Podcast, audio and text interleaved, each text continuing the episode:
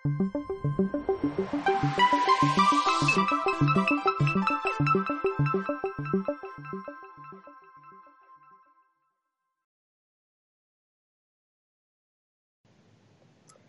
wieczór, witam Was bardzo serdecznie w kolejnym odcinku o kadrach i płacach z pasją TV.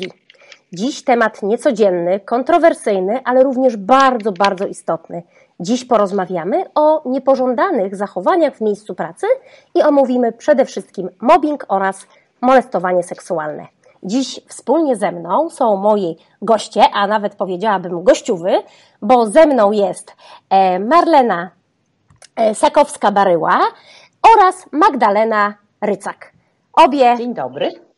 Obie, rad, obie są radcami prawy, prawnymi specjalizującymi się w prawie pracy oraz w zagadnieniach związanych z RODO i dzisiaj o tych zagadnieniach związanych właśnie z mobbingiem i dyskryminacją sobie porozmawiamy. Dajcie koniecznie znać w komentarzu, czy nas widać, czy słychać, czy wszystko jest ok i za chwileczkę będziemy zaczynali nasze spotkanie. Oddaję głos dziewczyny do przywitania się teraz i zaraz zaczynamy. Marlena. Marlena. Dzień dobry Państwu, witam Państwa bardzo serdecznie. W istocie nazywam się Marlena Sakowska-Baryła, jestem radcą prawnym i doktorem nauk prawnych. Specjalizuję się w prawie ochrony danych osobowych. E, wstyd się przyznać, a może nie wstyd, może to właściwie powód do dumy. Prawie 20 lat zajmuję się ochroną danych osobowych. W związku z tym mogę powiedzieć, że już nie jedno rozwiązanie dotyczące ochrony danych osobowych e, widziałam. Na, na co dzień prowadzę Kancelarię Sakowska-Baryła-Czaplińska, Kancelarię Radców Prawnych. Jestem redaktorem naczelnym ABI Eksperta, czyli e, kwartalnika poświęconego prawu ochrony danych osobowych. I moim drugim gościem jest mecenas Magdalena Rycak. Magda, oddaję Tobie głos. E, dzień dobry. E, ja również jestem doktorem nauk prawnych, tak jak Marlena. Specjalizuję się w prawie pracy, podobnie jak Marlena, już 20 lat blisko. E, aktualnie mm, jestem e, partnerem w Kancelarii e, Prawa Pracy, Ryta Kancelaria Prawa Pracy i od 10 lat kieruję już studiami podyplomowymi w uczelni Łazarskiego Prawo Pracy i Ubezpieczeń Społecznych. O drugi rok kieruję kierunkiem ochrona danych osobowych i zarządzanie bezpieczeństwem informacji, na którym to kierunku wykłada Marlena, a na tym pierwszym Monika. Tak jest, wszystko się zgadza. A ja się nazywam Monika Skulewicz i pomagam specjalistom w osiągnięciu mistrzostwa zawodowego, a pracodawcom i przedsiębiorcom zapewniam spokojny sen. Ja w odróżnieniu do moich koleżanek nie jestem prawnikiem, ja jestem technikiem czyli kwestie związane z prawem pracy przekładam na to, w jaki sposób zastosować je w codziennej praktyce kadrowo-płacowej. Bardzo się cieszę, że mamy dzisiaj takich fantastycznych gości. Podczas naszego poprzedniego spotkania obiecałyśmy i zapowiedziałyśmy dwa tygodnie temu, że dziś temat ciekawy, dziś temat gorący, bo właśnie niepożądane zachowania w miejscu pracy, w tym między innymi mobbing i dyskryminacja. Magdalena, to może zacznijmy od e, definicji. Co to jest mobbing? Jak w ogóle rozumiemy w polskim prawie pracy mobbing? Generalnie definicja, e, definicja taka kodeksowa e, mobbingu brzmi dokładnie tak, że są to działania lub zachowania dotyczące pracownika lub skierowane przeciwko pracownikowi, e, polegające na uporczywym i długotrwałym nękaniu lub zastraszaniu pracownika wywołujące u niego zaniżoną ocenę przydatności zawodowej, powodujące lub mające na celu poniżenie lub ośmieszenie pracownika, izolowanie go lub wyeliminowanie zespołu współpracowników. To jest definicja kodeksowa. E, natomiast ona jest dosyć mocno krytykowana zarówno w doktrynie prawa pracy, jak i e, przez psychologów e, zajmujących się tym zjawiskiem, ponieważ ta definicja nie w pełni oddaje to, czym ten mobbing jest, dlatego że ona zakłada, że ofiara mobbingu musi właściwie udowodnić wszystkie praktycznie te elementy, które są zawarte w tej, w tej definicji. Czyli na przykład ofiara musi udowodnić, że ten mobbing, to zastraszanie wywołało u niego zaniżoną ocenę przydatności zawodowej. E, czy też na przykład spowodowało lub miało na celu poniżenie lub ośmieszenie tego pracownika, izolowanie go, wyeliminowanie zespołu współpracowników.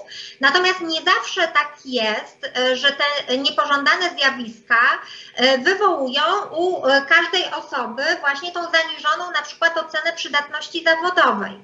Bo może być tak, że po prostu mobber trafi na dosyć twardą jednostkę, która, która ma ugruntowane poczucie własnej wartości, również zawodowej i ta osoba na przykład y, jego zachowania nie zdołały spowodować u niej tej zaniżonej oceny przydatności y, zawodowej, ale na przykład miał to na celu, prawda? I już na przykład ta definicja y, tutaj niestety jest niespójna z tym, co psychologowie twierdzą właśnie na temat, na temat mobbingu to jak jesteśmy przy definicji mobbingu, to powiedziałaś, że mobbing to długotrwałe i ciągłe e, i określone działania mające na celu innymi zaniżenie samooceny. Ale co to znaczy długotrwałe?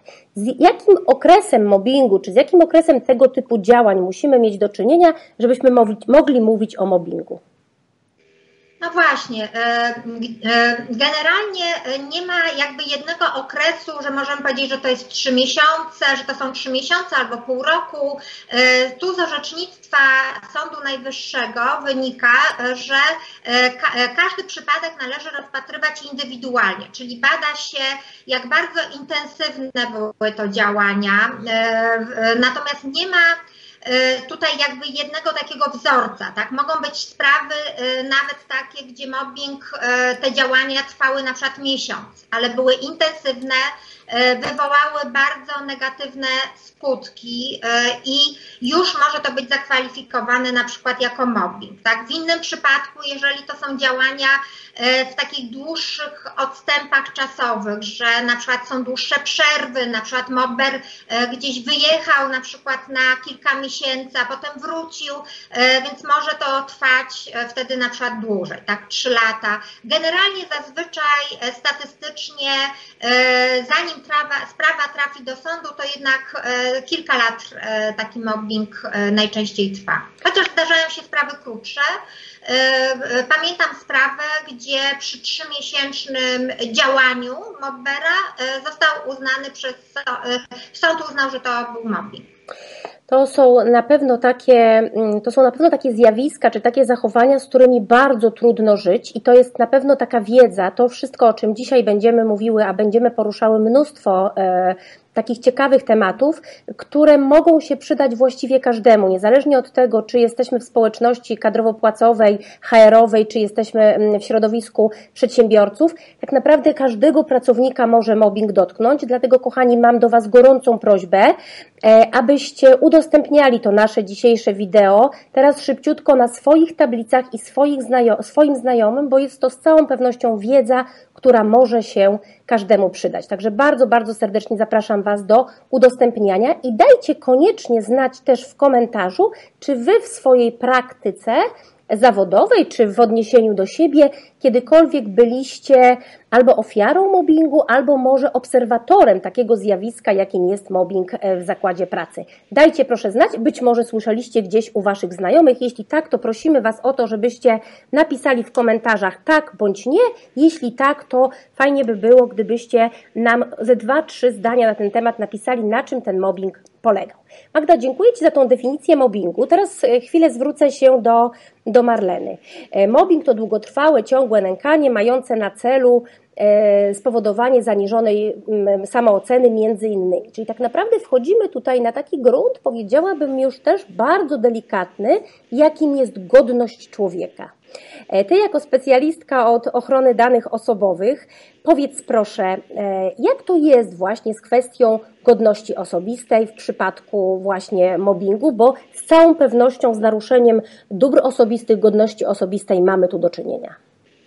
Tak, z pewnością mamy do czynienia z naruszaniem godności i dóbr osobistych i ja pozwolę sobie przypomnieć, że e, powinniśmy sięgnąć w tym momencie do artykułu 11 ze znaczkiem 1 kodeksu pracy, czyli do przepisu, który zobowiązuje pracodawcę do tego, żeby dbać o godność i dobra osobiste e, pracowników. E, katalog dóbr osobistych wprawdzie otwarty został nakreślony w kodeksie cywilnym, w związku z tym my możemy mówić o dobrach osobistych zarówno w kontekście naszej prywatności, jak i nietykalności cielesnej, jak i właśnie rzeczonej godności, zaraz do niej wrócę. Pamiętajmy również, że szereg informacji o nas e, to także informacje, które z jednej strony tej bliskiej mi dziedzinie stanowią dane osobowe, ale z drugiej strony stanowią mm, informacje będące y, zaliczanymi do dóbr osobistych. Pamiętajmy, że godność to jest takie pojęcie, które właściwie y, bardzo trudno jest zdefiniować, ale ja myślę, że my wszyscy czujemy, czym jest ta przyrodzona godność człowieka. Potrafimy to uchwycić, potrafimy w takiej warstwie nawet niewerbalnej wiedzieć, na czym polega y, respektowanie czyjejś godności, a na czym polega je, godzenie w tę godność, czy wręcz niweczenie takiego poczucia godności u człowieka. I tutaj być może istotna informacja. Pamiętajmy o tym, że z perspektywy nawet konstytucyjno-prawnej godność to jest ta wartość konstytucyjna, y, to prawo, ta wolność, taka powiedziałabym, prawo wszystkich praw, z którego biorą początek wszystkie inne uprawnienia. Tutaj z perspektywy y, kodeksu pracy prawodawca nakreśla specyficzną godność, godność pracowniczą, czyli zwracamy uwagę na to i budujemy taki model, jak modelowo powinny wyglądać relacje pomiędzy pracownikiem a pracodawcą i pomiędzy pracownikami. Teraz ważna rzecz, ponieważ my tutaj mamy tak naprawdę relację trójstronną pomiędzy pracownikiem a pracodawcą i pomiędzy tym mobowanym pracownikiem, e, jak i pomiędzy mobberem czy mobberami, bo czasami to jest grupa, to jest grupa osób. I teraz o te relacje, tak naprawdę, o te relacje wszystkie na, każdym z tych, e, na każdej z tych linii e, ma zadbać e, pracodawca, czyli pracodawca ma wpłynąć na odpowiednie działania po stronie pracowników. Tak naprawdę my na pewno będziemy jeszcze o tym mówić, ale ja od samego początku, kiedy rozważamy kwestie związane czy z mobbingiem, czy z molestowaniem za chwilę, to ja mam daleko idący problem z zakresem informacji, które tutaj można zbierać, czyli dwa pytania – kto może zbierać te informacje, jakie informacje, w jaki sposób można mieć do nich dostęp, kto ma do nich dostęp. Ja ufam, że będziemy dalej kontynuować ten, y, ten wątek również w tym aspekcie. Mhm. Magdalena, powiedz proszę, takie najczęstsze zachowania mobbingowe, z którymi spotkałaś się w swojej praktyce, y, to są jakiego rodzaju zachowania? Bo myślę sobie, że część osób, które tutaj dzisiaj z nami są i y, oglądają, nawet czasem mogą nie zdawać sobie sprawy z tego, że pewne zachowania, które w stosunku do nich są kierowane, bądź nie daj Boże, oni kierują w stosunku do swoich współpracowników, mają znamiona mobbingu? Ja mogę, może zacznę mm, od e, tego, e, e, co naukowcy uznają za działania takie mobbingowe i co też orzecznictwo sądowe mm, za takie zachowania uznaje. E, generalnie zawsze e, to muszą być zachowania, które mają na celu zdyskredytowanie tego pracownika. Mober działa zawsze z określonym zamiarem. On ma e, zamiar doprowadzić do tego, że osoba, którą mobuje, będzie miała zaniżoną ocenę przydatności zawodowej. Też czasami przy okazji właśnie zaniżenie ogólnie takiej przydatności mm, jako członka społeczeństwa. E, ma na celu odizolowanie tej osoby najczęściej właśnie mobbowanej zespołu współpracowników. E, ma na celu pokazanie głównie przełożonym, ale też reszcie zespołu, że ta osoba mobbowana E, do niczego się nie nadaje, e, że, że właściwie popełnia mnóstwo błędów, jest złym pracownikiem. E, generalnie bardzo różne typy mobberów są. To też trzeba pamiętać, że oni, oni różnie oddziaływują, natomiast najczęściej mobbing zaczyna się od takich działań, że osoba mobbowana nie do końca sobie zdaje sprawy, że coś się wokół niej dzieje to najczęściej są sytuacje właśnie rozsiewania jakichś fałszywych plotek na temat tej osoby, y, pomówień, y, kłamliwych informacji, celowo oczywiście, bo, bo to, y, to ma służyć temu, żeby reszta współpracowników po prostu nie chciała z tą osobą się zadawać. I najczęściej ta osoba mobbowana czuje, zaczyna czuć, że coś się dzieje wokół niej nie tak ale odsuwają się od niej koledzy. Część osób na przykład przestaje jej odpowiadać dzień dobry albo omija szerokim łukiem. To już jest najczęściej sygnał, że coś dzieje się niedobrego. I następne fazy mobbingu przez naukowców tam są różnie wymieniane, dzielą ich na trzy, cztery, nawet pięć, ale generalnie to się zjawisko się nasila. E, jeżeli to jest taki mobber działający w białych rękawiczkach, czyli taki starający się nie ujawnić jak najdłużej, e, to najczęściej działa też za pomocą innych osób, że na przykład ataki nadchodzą wcale nie od strony mobbera bezpośrednie, tylko właśnie innych nastawionych już przeciwko tej osobie e, innym osobom. I często właśnie z takiego dobrego pracownika zaczyna spadać opinia jako zaczynają się po prostu szerzyć informacje, że, że coś jest nie tak z tą osobą, potem zaczyna się o niej myśleć, że jest nadmiernie na przykład emocjonalna ta osoba, że jest nadmiernie e, niezrównoważona psychicznie, taka łatka często właśnie nie, osoby niezrównoważonej psychicznie gdzieś tam w którym stadium y, zostaje przypięta do tej osoby i najczęściej właśnie w tych kolejnych stadiach osoba mobbowana właśnie zaczyna się bronić, czasami właśnie ma takie zachowania, które mogą nawet wręcz potwierdzać, że, że jest niezrównoważona, bo reaguje rzeczywiście czasami już nadmiernie emocjonalnie na niektóre e, sytuacje. Natomiast te ostatnie fazy mobbingu to już polegają właśnie na tym, że e, mobberowi się udaje osiągnąć e, swój cel, czyli e, dana osoba zaczyna się rzeczywiście leczyć psychicznie, chodzi do lekarzy psychiatrów, psychologów,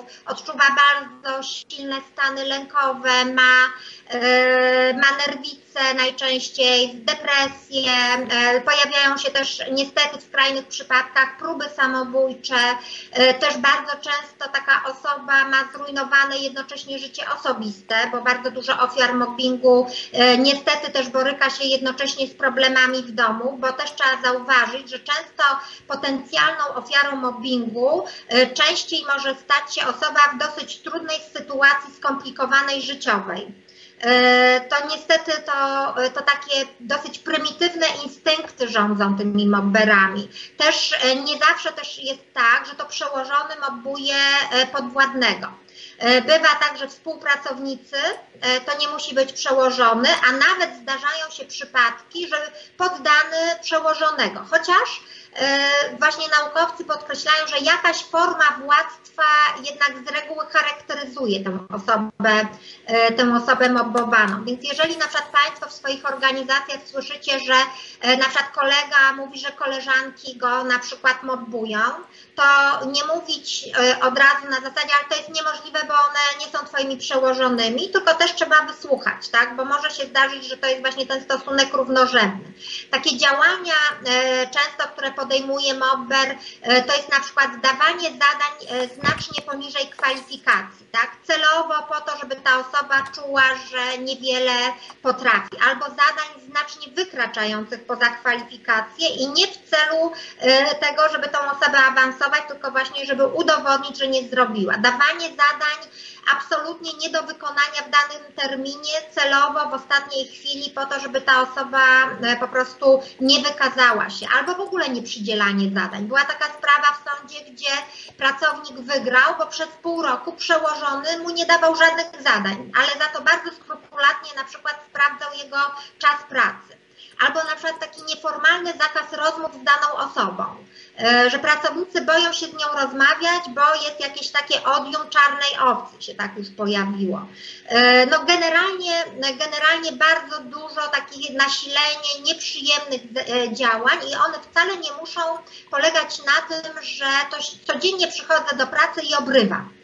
Mogą być przerwy, mogą być pewne okresy przerwy. To często ten mobbing to wygląda jak sinusoida, że jest chwila spokoju i za chwilę znowu atak. E, więc nawet zdarzają się czasami dłuższe przerwy w tych działaniach, a potem znowu, e, znowu uderzenie. Także E, tutaj jest bardzo ważne przy mobbingu, żeby na jak najwcześniejszym stadium organizacja to wykrywała, mhm. żeby nie pozwalała właśnie na rozwijanie się tego niepożądanego zjawiska, bo to zjawisko jest, ma bardzo negatywne skutki nie tylko dla mobbowanego pracownika, ale na przykład dla wszystkich, którzy to widzą w organizacji. Bo obserwatorzy są nawet nazywani przez psychologów takimi wtórnymi ofiarami każdy się zaczyna bać, bo często mobber działa w ten sposób, że on się przerzuca z ofiary na ofiarę. On sobie znajduje, e, często właśnie e, osoby o zaburzeniach narcystycznych osobowości e, właśnie są tymi mobberami. Albo osoby takie określane właśnie jako typy perwersyjno-narcystyczne, osoby, które odczuwają taką wręcz sadystyczną radość z tego, że mogą wykorzystać swoją władzę i gnębić. To są też często osoby, które e, e, same się boją bardzo o swoją pozycję albo czują, że na przykład na to nie zasłużyły do końca, zdobyły ją jakimiś e, różnymi manipulacjami i bardzo się boją, że ktoś ich z tego stołka strąci. Mhm. Albo na przykład tacy przełożeni, którzy potrafią zarządzać wyłącznie poprzez konflikt, poprzez, e, poprzez to, że e, wspierają konflikty, e, lubią jak pracownicy się na siebie skarżą wzajemnie I oni wtedy czują, że, że właśnie gdzieś tam mają władzę. E, generalnie ludzie chorzy na władzę najczęściej padają, e, są, są, są tymi potencjalnymi mobberami, natomiast ofiary mobbingu są bardzo różne. Niestety zła wiadomość dla kobiet. Z większości badań wynika, że około 70% ofiar mobbingu to są kobiety. Przerażające dane. Ja pamiętam taką historię, wiele lat temu trafiła do mnie na szkolenie kobieta i od początku e, wzbudziła duże moje zainteresowanie ze względu na swoje bardzo nerwowe zachowanie. Tak naprawdę każdy wzrok skierowany w jej stronę powodował, że jej się trzęsły ręce, poproszona o to, żeby się wypowiedziała na szkoleniu, była strasznie zestresowana i tak mniej więcej po, po jakichś dwóch, trzech sesjach szkoleniowych, bo to był długi kurs, e, ja ją zapytałam na przerwie, dlaczego ona jest taka znerwicowana, czy coś się dzieje w jej życiu, czy, czy, czy w jakiś sposób można jej pomóc, bo już nawet mając te spotkania raz w tygodniu przez 5 godzin po południu, widziałam, że to po prostu coś bardzo złego się dzieje w życiu tej osoby. I pamiętam, że ona powiedziała wtedy, no to zostańmy chwilę po zajęciach i porozmawiajmy. I opowiedziała mi niesamowitą historię. Dziewczyna, która była w takim wieku około 50 lat, została szefową zespołu kadrowo-płacowego ku niezadowoleniu, powiedziałabym, z jednej z osób, która pretendowała na to stanowisko. I ta osoba, która uważała, że to stanowisko jej się należy, takie mm, niewiarygodne informacje rozpowszechniała o tej nowej szefowej, wokół niej zbudowała taką atmosferę, podkładając różnego rodzaju, mówiąc nawet brzydko, świnie E, takie rzeczy, które po prostu dyskredytowały ją w oczach pracowników i przełożonych, że właściwie cała firma chodziła i mówiła o tym, że ona jest po prostu do niczego. Dziewczyna wylądowała e, na leczeniu psychiatrycznym. E, to była taka tajemnica Poliszynela. Wszyscy wiedzieli, ale nikt nie wiedział. I teraz Marlena, pytanie do Ciebie. Mamy do czynienia właśnie z taką sytuacją. Mamy ofiarę, E, wszyscy dookoła mówią, korytarz szepcze, są różnego rodzaju informacje nieprawdziwe, rozpowszechniane na, mm, e, e, o takiej osobie. Gdzieś ta osoba jest dyskredytowana, przełożeni tej osoby dostają informacje, że ta osoba robi rzeczy, których nigdy nie robiła, ale wychodzą gdzieś tam jakieś informacje. I teraz jakie ma, ma taka osoba prawo do dostępu do tych informacji? Teraz, jeżeli są jakiekolwiek podejrzenia, czy, czy są zarzuty kierowane w stosunku do takiej osoby, że ona zachowuje się w sposób niewłaściwy, czy niewłaściwie wypełnia swoje obowiązki, czy taka osoba mobbingowana może żądać dostępu do tych informacji i tego, kto rozpowszechnia te informacje na jej temat i w ogóle jak to jest dostępem do tych wszystkich informacji?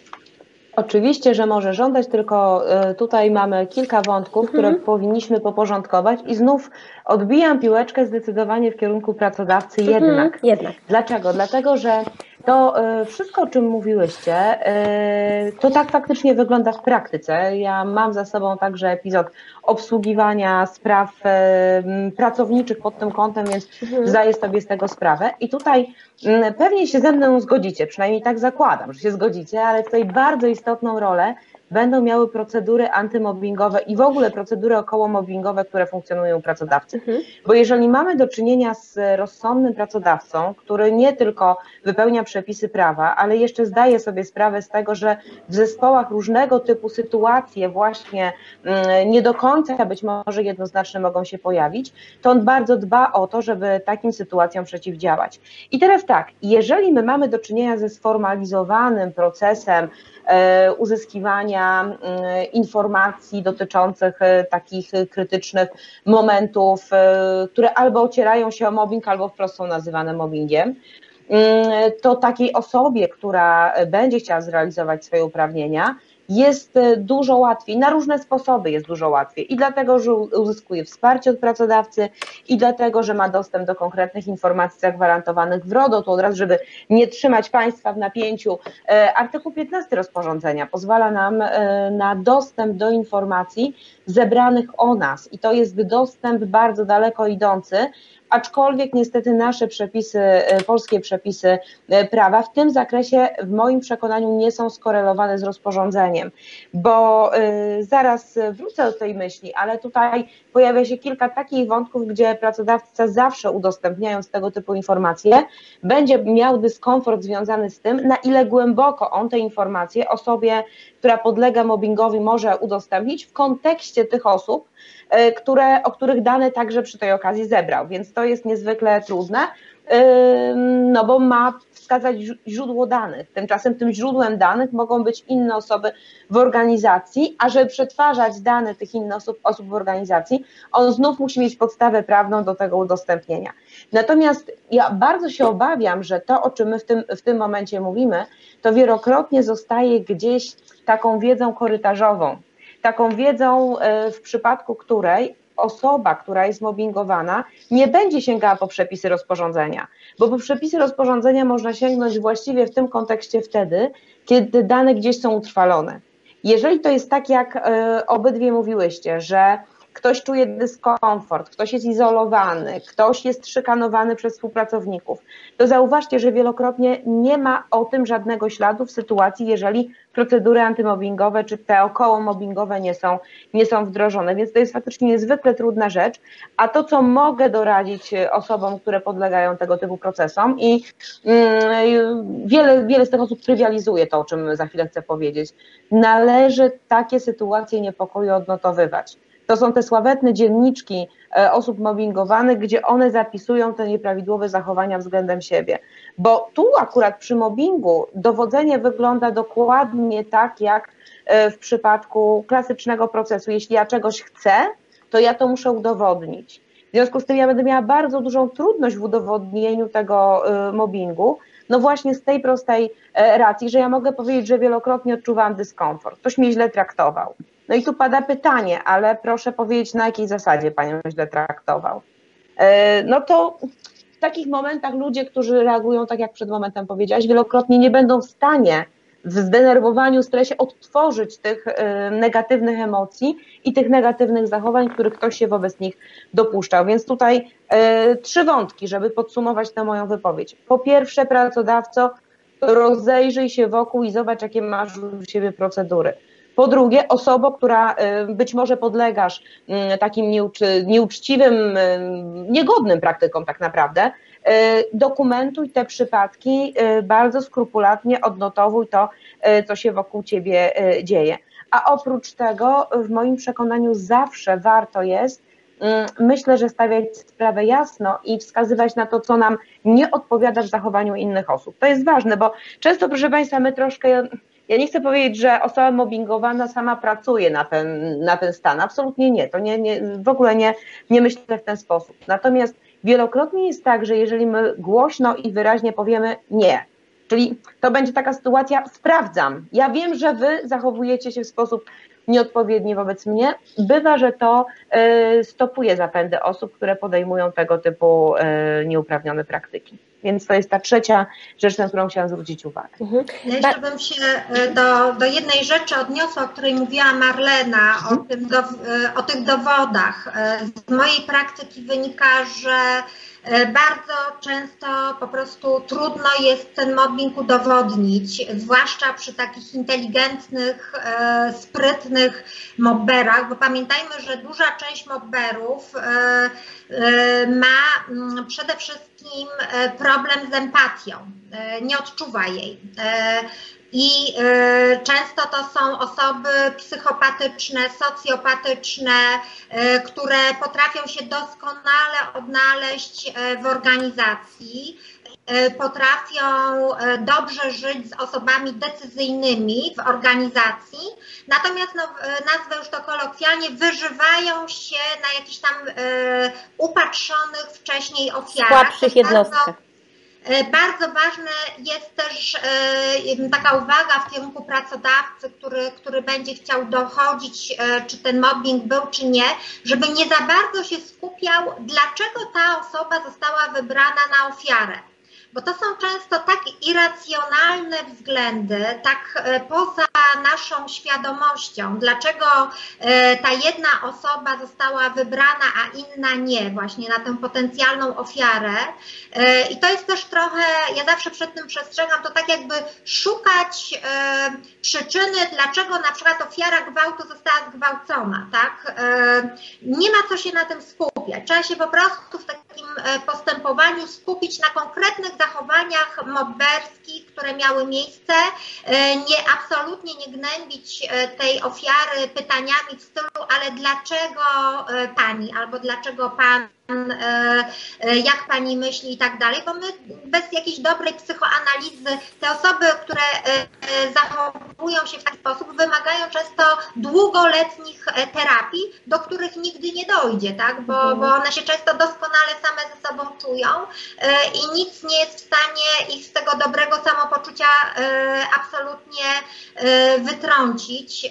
Gdzieś czytałam, że na przykład dla lá, psychopaty powiedzieć kocham cię, to tyle co zjeść bułkę z masłem, więc y, oni rzeczywiście manipulują często, y, y, grają w taki sposób, żeby mm, właśnie każdy człowiek, z którego spotkają po drodze, był albo ich widownią, albo narzędziem do realizacji ich celów i naprawdę nie ma co się na tym skupiać. Natomiast bardzo często właśnie z tymi dowodami jest problem, bo po pierwsze sprytny mobber nie zostawia zazwyczaj za wielu śladów. To są, pamiętam na przykład sytuację e, z jednych z ministerstw, gdzie e, szefowa działu mobbowała swoją zastępcę generalnie na początku ściągnęła z niej całą wiedzę, bo nic nie wiedziała na ten temat, była oczywiście z jakiegoś tam politycznego nadania, e, niewiele wiedziała o tym stanowisku.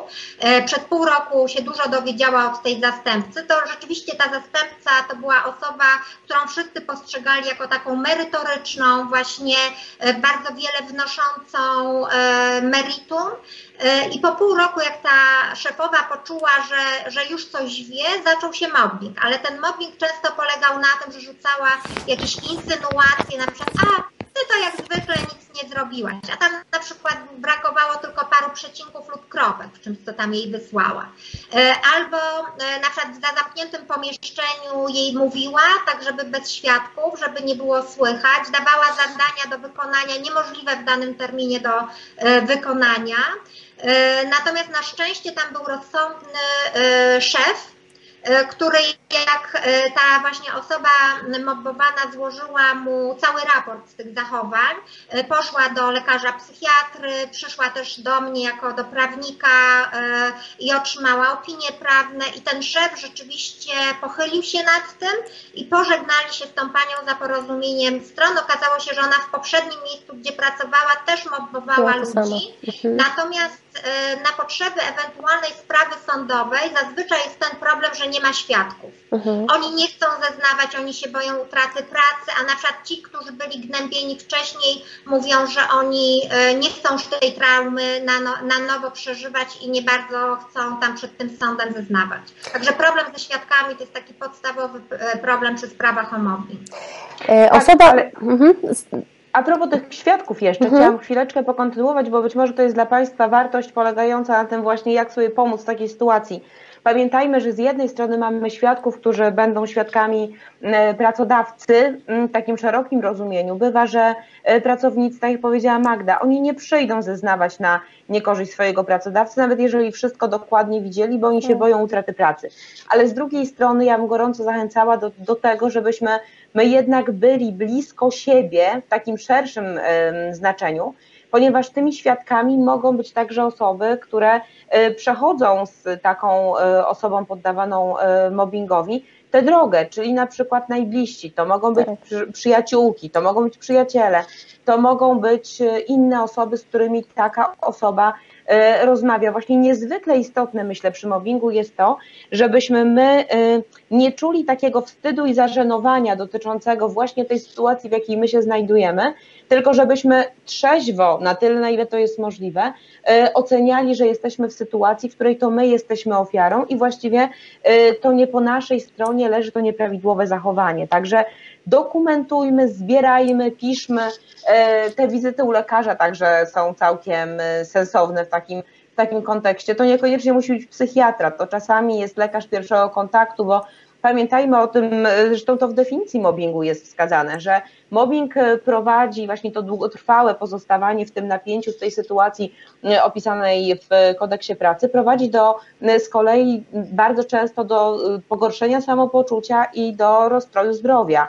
W związku z tym te momenty właśnie, kiedy my się gorzej czujemy, kiedy odczuwamy stres, kiedy odczuwamy napięcie, to być może są momenty, gdzie warto by było, chociażby u takiego lekarza pierwszego kontaktu, którego my na początek weryfikujemy te no, gdzieś anomalie związane z naszym zachowaniem, wskazywać właśnie na ten długotrwały stres i na te sytuacje, które być może u nas po naszej stronie są y, nie najbardziej prawidłowe, bo to często podlega także odnotowaniu właśnie w tej dokumentacji medycznej. Mhm.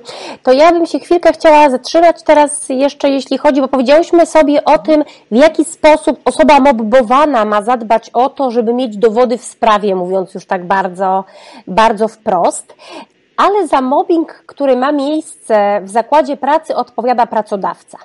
I teraz ten pracodawca ma przede wszystkim za zadanie przeciwdziałać mobbingowi, nie tylko i wyłącznie reagować, kiedy mobbing już na terenie zakładu pracy swojego e, zostanie mu zgłoszony, tylko ma przede wszystkim przeciwdziałać mobbingowi. I ty powiedziałaś, Marlena, e, tutaj mm, kilkukrotnie zwróciłaś uwagę na różnego rodzaju procedury mobbingowe. I ja chciałabym, żebyśmy się teraz chwilkę zatrzymały przy tych procedurach mobbingowych. Zakładając, że oglądają nas tutaj też dzisiaj przedstawiciele działów kadrowo-płacowych, HR-owych czy, czy pracodawcy i tu dzisiaj podczas naszego spotkania zaświeciła się żaróweczka, mówimy dobrze, nie mamy tego w firmie, nie zaopiekowaliśmy tego tematu, jeszcze się nic nie wydarzyło, ale nie wiadomo, czy się wydarzy, czy, czy się nie wydarzy. W jaki sposób należałoby podejść do przeciwdziałania mobbingowi i gdybyście troszkę więcej może na temat tych procedur, bo wiem, że obie na co dzień się tymi, tymi tematami zajmujecie też od strony praktycznej, czyli w ogóle od czego zacząć, jeśli chodzi o przeciwdziałanie mobbingowi. Magda, może Ty jako pierwsza.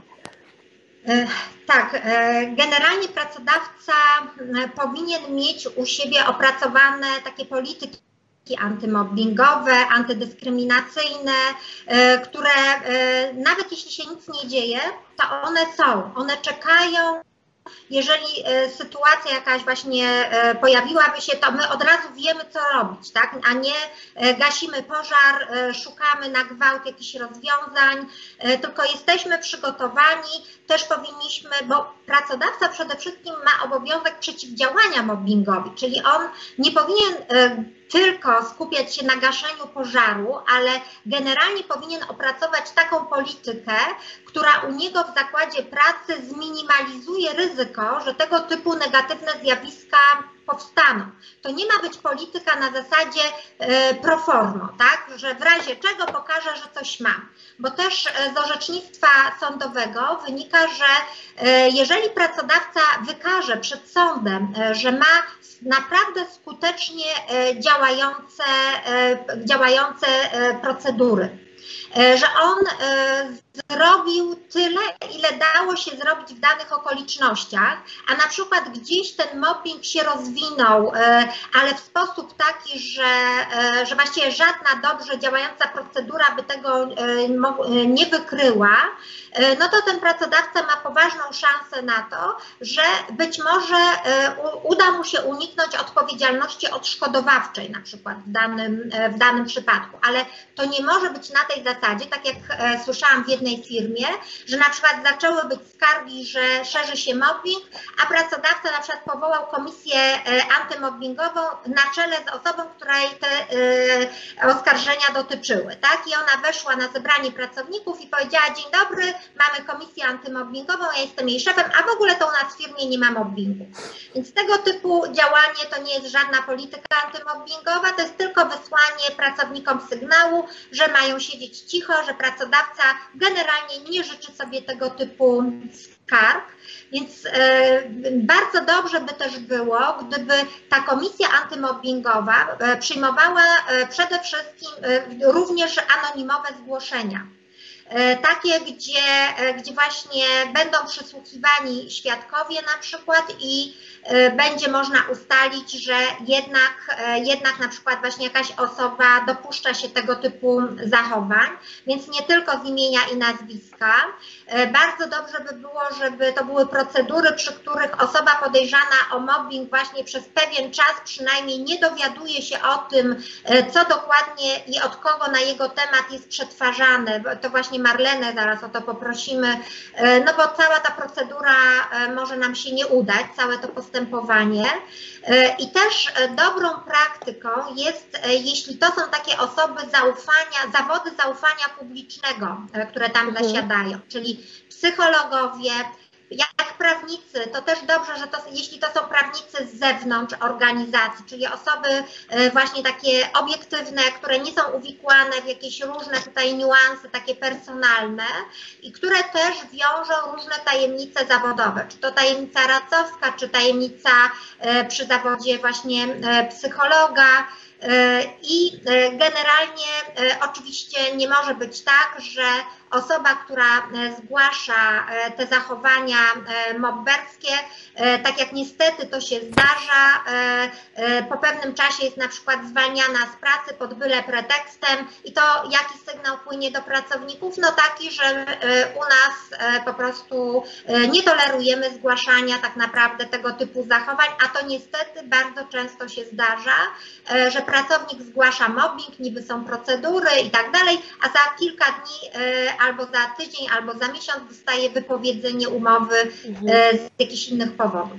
No to jest bardzo ważny aspekt, właśnie, że przede wszystkim, żeby zadbać o takie poczucie bezpieczeństwa pracownika, który mobbingowi został poddany, żeby bezpiecznie mógł zasygnalizować, do pracodawcy poprzez różnego rodzaju anonimowe skrzynki mailowe, inne, e, inne, że tak powiem, źródła kontaktu, to, że e, taka sytuacja ma miejsce. Druga rzecz to jest również to, tak jak powiedziałaś bardzo słusznie, co się często zdarza, że to zostaje zupełnie w drugą stronę odwrócone i ofiara mobbingu jeszcze traci pracę na skutek tego, że jednak mopper który, jak tutaj pięknie powiedziałaś i, i myślę, że wszystkie trzy podpisujemy się pod tym rękoma i nogami, że to są psychopaci, to są osoby, które działają w sposób przebiegły, które działają w sposób zaplanowany, w określonym celu i te osoby potrafią doskonale manipulować informacją, manipulować drugą osobą do tego stopnia właśnie, że do, swój, swój cel osiągają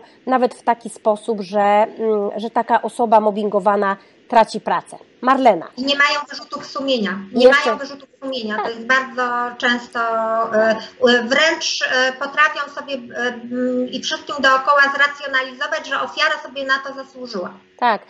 No niestety jedyna rada jest taka, że jeżeli tylko mamy taką możliwość, to trzeba z takich miejsc jak najszybciej uciekać, prawda? Jak naj... Już nie daj Boże, jeśli to jest jeszcze właściciel firmy, w której pracujemy, czy współwłaściciel firmy, w której pracujemy, to trzeba jak najdalej od, od tych psychopatów uciekać, bo po prostu szkoda też naszego zdrowia psychicznego, ale też nie możemy być tylko taką ofiarą, która ucieka i z tym nic nie robi, tylko trzeba po prostu odpowiednie, mm, odpowiednie sankcje wyciągać. Marlena, e, jeśli chodzi o te kwestie związane właśnie z, z prywatnością i z, informa- jakby z dostępem do tych informacji, ale również zachowaniem poufności. Tak, zaraz o tym wszystkim powiem, tylko jeszcze jedną rzecz bym tutaj dorzuciła do tego, o czym mówiłyście, a mianowicie w jaki sposób przeciwdziałać. Nie zapominajmy o szkoleniach personelu i to nie muszą być szkolenia polegające na tym, że my siedzimy przez 6 godzin w sali szkoleniowej i słuchamy, co to jest mobbing. To czasami chodzi o pewne instruktaże. Zobaczcie to, o czym mówiła Magda, czyli jeżeli można anonimowo na przykład poinformować o sytuacjach niepokojących które oceniamy jako mobbing, to siłą rzeczy zwrotnie powinniśmy pracowników informować, tak nie robimy. Mhm. A można informować na różne sposoby. Tutaj tak. chodzi o instruktarze, chodzi o, to mogą być, zobaczcie, no przecież dzisiaj się możemy połączyć przez Skype'a, przez inne platformy. Chodzi o to, żeby na przykład z ludźmi na ten temat rozmawiać i y, to myślę, że jest dobre rozwiązanie. A teraz y, te kwestie danych osobowych. Ja tutaj y, niestety nie będę być może mm, no cóż, e, najbardziej zrozumianą osobą na świecie. Dlaczego? Dlatego, że e, będę w tym momencie starała się Państwu zaprezentować taką konstrukcję prawną, która mm, zależy mi na precyzji słowa. W związku z tym mm, będę odnosić się do kwestii związanych z danymi osobowymi i, i z RODO bezpośrednio. To po kolei. Na początek małe wprowadzenie. A mianowicie zgodnie z rozporządzeniem ogólnym o ochronie danych, czyli zgodnie z zamysłem ochrony danych osobowych, my możemy dane przetwarzać wtedy, kiedy mamy podstawę prawną do takiego przetwarzania. E, dostęp do informacji, przekazywanie informacji, gromadzenie informacji, zapisywanie informacji osobowych, to wszystko są mm, procesy, operacje na danych, czyli przetwarzanie danych. To wszystko to jest przetwarzanie danych. I teraz, żeby to przetwarzanie odbywało się zgodnie z prawem, to my musimy znaleźć na to usprawiedliwienie w przepisach rozporządzenia ogólnego o ochronie danych. Taka konstrukcja. No dobrze, no teraz wchodzimy w, te, wchodzimy w te przepisy rozporządzenia ogólnego. Mówiłam wcześniej o prawie dostępu, czyli uprawnieniu z artykułu 15, a więc prawie do tego, żeby osoba, której dane dotyczą, zgodnie z artykułem 15, 15 RODO, mogła się dowiedzieć, czy dane o niej są przetwarzane, w jakim zakresie, skąd zostały pozbierane, E, co to są za dane, w jakim celu są przetwarzane i tak dalej. To jest artykuł 15 RODO. Natomiast pamiętajmy o tym, że w sytuacji mobbingu, będziemy jeszcze mówić o molestowaniu, to jest dokładnie mm, taka sama konstrukcja, czy w sytuacji molestowania będzie taki moment, kiedy osoba, której dane dotyczą, i uwaga, to może dotyczyć zarówno osoby mobbingowanej, jak i mobera, osoba, której dane dotyczą, będzie w sytuacji, kiedy będzie być może chciała poznać informacje, o tej osobie, która jest źródłem informacji, które zostały utrwalone. I to jest najbardziej newralgiczny moment. Dlaczego? Dlatego, żeby ujawnić te informacje o osobie, która była źródłem, czyli przetwarzać te dane osobowe, my znów musimy mieć podstawę wynikającą z rozporządzenia. Tutaj ci z Państwa, którzy mają e, w swoich organizacjach inspektora ochrony danych, gorąco zachęcałabym do tego, żeby z tym inspektorem się w tym kontekście skontaktować. A jeżeli nie inspektor, to obsługa prawna, radca prawny, adwokat, który Państwo obsługuje, bo to często jest bardzo trudne, dlatego że my będziemy musieli ustalić, na jakiej podstawie prawnej wynikającej z RODO my mamy możliwość tego typu e, działań. Na jakiej podstawie prawnej? W rachubę wchodzi artykuł 6, czyli przetwarzanie danych zwykłych i artykuł 9 przy przetwarzaniu danych wrażliwych. Zauważcie Państwo, że jeżeli mówimy o rozstroju zdrowia spowodowanym e, mobbingiem, to my wkraczamy w sferę danych wrażliwych. No i zastanawiamy się nad podstawą prawną dopuszczalności przetwarzania tych wrażliwych danych. To może być, to może być niezwykle trudne i niezwykle dyskusyjne. I teraz tak, wracam do tego, o czym przed momentem mówiła Magda, ale również Ty, Moniko. Jeśli my nie mamy wewnętrznych procedur, z których możemy ustalić pewne, pewną metodykę działania przy tego typu sytuacjach, to zobaczcie, za każdym razem my będziemy to rozpatrywać inaczej i możemy wręcz narazić się dodatkowo na roszczenia wynikające z RODO, związane ze nierealizowaniem mm, uprawnień konkretnej osoby, której dane dotyczą. Jeśli my mamy z góry określoną procedurę, wiadomą pracownikom, przedstawioną, podczas tych szkoleń chociażby, tak, oni są pouczeni, to w tym momencie zawsze możemy odwoływać się do tej procedury i do postępowania zgodnie z procedurą. Tu nie chodzi o to, żeby zastępować przepisy RODO wewnętrzną procedurą, broń Boże. Natomiast pamiętajcie Państwo, że to przetwarzanie danych osobowych tej osoby, która była źródłem informacji, mhm. tak? Czyli tej osoby, która powiedziała, doniosła, przyniosła, potwierdziła, od której pomówiła informacje, pomówiła też. To są dane osobowe, które możemy przetwarzać wtedy, kiedy mamy do tego podstawę wprawną. I teraz tak, przy danych zwykłych my będziemy realizować w tym momencie głównie to przetwarzanie na podstawie artykułu 6 ust. 1 litera F, czyli prawnie uzasadnionego interesu. Trudno nam będzie ten interes wyważać, jak my żadnej procedury nie mamy, tak naprawdę. Trudno będzie być, ty, ty dostaniesz wcześniej te informacje, a ty, mój drogi, później dostaniesz te informacje. Ale dlaczego wcześniej lub później? A ty wcale. A ty wcale nie dostaniesz, nie zasługujesz, tak? Jak nie mamy procedury, to to jest niezwykle ocenne i narażamy się jeszcze na roszczenia wynikające z RODO. Jak mamy procedurę, to świetnie. Przy danych wrażliwych z kolei najpewniej podstawą będzie artykuł 9 ustęp 2 litera B. Zapiszcie sobie Państwo artykuł 9 ustęp 2 litera B, czyli to, są, to jest przepis, który odnosi się tak naprawdę do przetwarzania danych wrażliwych przez pracodawcę. Natomiast w tym momencie, to ja się wypowiadam, powiedziałabym, w takiej nowej materii. Dlaczego? Dlatego, że wcześniej na to nie zwracano uwagi.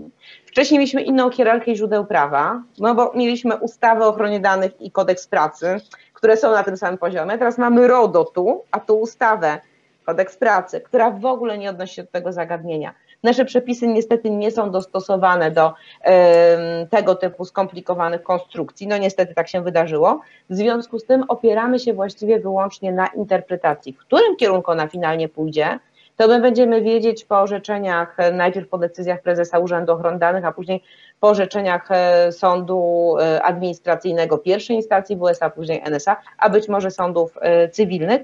Na dzisiaj to jest to, co mogę Państwu zaproponować w kontekście takim stricte interpretacyjnym. No zrobiło się nam bardzo teoretycznie, tak. bardzo poprawniczemu, nawet z przepisami, ale proszę Państwa, warto jest, żeby te przepisy sobie gdzieś tam odnotować i usystematyzować, bo może się okazać, że jeżeli kadrowcy rzucą problem inspektorowi ochrony danych, to on będzie miał chwilę mm, zastanowienia nad tym zagadnieniem, bo inspektorzy bardzo często y, na tych kwestiach prawa pracy właśnie tak głęboko się nie koncentrują, bo koncentrują się na innych zagadnieniach, więc to jest mhm. istotne. Tak. Ja jeszcze, jakbym mogła wtrącić tutaj, y, to y, ten problem w ogóle, że przepisy prawa pracy tutaj w tym zakresie po prostu wymagają jakiejś regulacji. Naprawdę, jest jedno zdanie, że pracodawca ma obowiązek przeciwdziałać mobbingowi i wszystko. E, nie ma żadnych e, wskazówek ustawodawcy, e, na przykład właśnie w jaki sposób chronić tę osobę zgłaszającą mobbing. Bardzo często świadkowie w trakcie takich postępowań mówią, ja coś powiem, ale proszę mi zagwarantować, że na przykład ta osoba się o tym nie dowie, że to ja powiedziałem, tak? Bo inaczej to ja się boję o tym mówić. Mhm. E, dalej, e, według jakich zasad na przykład informować i czy w ogóle informować mobbera, a jeśli już to o czym, tak? E, jeżeli zakończy się postępowanie, to czy ja jako pracodawca mam obowiązek na przykład poinformować o jakichś większych szczegółach tę osobę, które, w stosunku do której uznaliśmy, że była mobberem, czy na przykład osobą molestującą seksualnie, bo to jest ten sam problem, czy na przykład mam wskazać szczegóły, kto mhm. i co o niej powiedział, tak? Bo powie, a ja mam prawo się bronić, tak? Mhm. Mi nie daliście się prawa obronić. E, dalej, jeżeli na przykład uznamy, że, że ten mobbing był, e, to czy ofiary e, mają prawo do bycia poinformowanymi, jakie sankcje pracodawca zastosował wobec tak. mobbera, tak? Bo na przykład przepisy na to nie pozwalają. Są tak napisane, że nawet jeśli pracodawca ukaże tego mobbera na przykład karą porządkową, czy na przykład zwolni go dyscyplinarnie z pracy, to osoba, która zgłosiła mobbing, nie ma żadnego przepisu, na podstawie którego może się domagać od pracodawcy informacji, ja chcę wiedzieć, e, w jaki sposób go ukaraliście, tak? No bo e, ustawodawca na ten temat milczy. I na przykład w zespole prawa pracy przy Radzie Dialogu Społecznego, jak były wdrażane te wszystkie przepisy w związku z wejściem w życie RODO, my to zgłaszaliśmy, było zgłaszane. E, partnerzy społeczni zgłaszali, że tu te przepisy wymagają absolutnie regulacji. No niestety nie spotkało się to z jakimś pozytywnym oddźwiękiem a naprawdę tych postępowań wewnątrzmobbingowych w zakładach pracy jest bardzo dużo. Z roku na rok rosną sprawy w sądach pracy, zarówno jeśli chodzi o mobbing, jak i o molestowanie, również molestowanie seksualne. E, I e, generalnie no, na pewno nasz ustawodawca można powiedzieć, że się tutaj absolutnie od lat nie wykazuje żadnym pomyślunkiem, tak bym to nazwała. Ale na innych polach się wykazuje. Mamy całą masę upoważnień pisemnych do przetwarzania danych, nie wiadomo po co. Proszę Państwa, a propos, czy Państwo, od, na chwilkę odbiegam, czy Państwo dokonali przeglądu E, powinni Państwo dokonać tak. przeglądu upoważnień zebranych danych. E, zwłaszcza z Zakładowym Funduszu Świadczeń Socjalnych. Rok mija, od, minął, minął rok od wejścia w życie tych przepisów. Trzeba przejrzeć i odnotować, że się przejrzało. Ale broń Boże, nie usuwać wszystkiego, bo obowiązki podatkowe i składkowe, nie tu nie chodzi, o usuwanie. Nie o usuwanie. Tak, nie. tak, tak. o to, żeby odnotować, że przeglądaliście. Mhm. Tak jest. E, dobrze, to ja bym jeszcze zapytała, zanim przejdziemy do kolejnego tematu, e, zapytałabym jeszcze, co pracownik mobbingowany powinien zrobić? Wiemy już, że zgłosić do pracodawcy, który w tej e, idealnej sytuacji ma procedurę, ma bezpieczne miejsce, w które, które taką informację może zgłosić, a czy pracownikowi oprócz tego, że przysługuje prawo zgłoszenia do pracodawcy, przysługują jeszcze inne uprawnienia? Magda. Generalnie jeszcze powiem, bardzo dobrze Monika, że powiedziałaś, że to jest prawo e, zgłoszenia, bo pracownik mobbowany nie musi tego zgłosić. On może od razu pójść do sądu, jeśli mhm. chce. E, I też e, trzeba pamiętać o tym, że pracodawca nie może żadnymi procedurami zmuszać pracownika, który doznał mobbingu, żeby on jemu to wyjaśniał. Dlatego, że na przykład pracownik może nie mieć zaufania mhm. do tego, co się dzieje u pracodawcy. Na przykład może się okazać, że mobber e, żyje za pan brat z osobami wszystkimi decyzyjnymi e, i to zgłoszenie tylko by temu pracownikowi dodatkowo zaszkodziło, e, na przykład za szybko by się zdradził z pewnymi swoimi dowodami i tak dalej, a on już ma po prostu jasną ścieżkę, że on chce iść do sądu pracy. Bo teraz też się zmieniły przepisy i nie trzeba już mieć, to było strasznie głupie naprawdę, że pracownik musiał najpierw rozwiązać umowę o pracę tak. z powodu mobbingu, żeby dopiero żądać odszkodowania. No chore, tak? E, to też było bardzo krytykowane. E, te przepisy się zmieniły mniej więcej e, już półtora roku albo dwa lata temu, tak nie chcę, nie chcę tutaj mhm. jakiegoś błędu popełnić.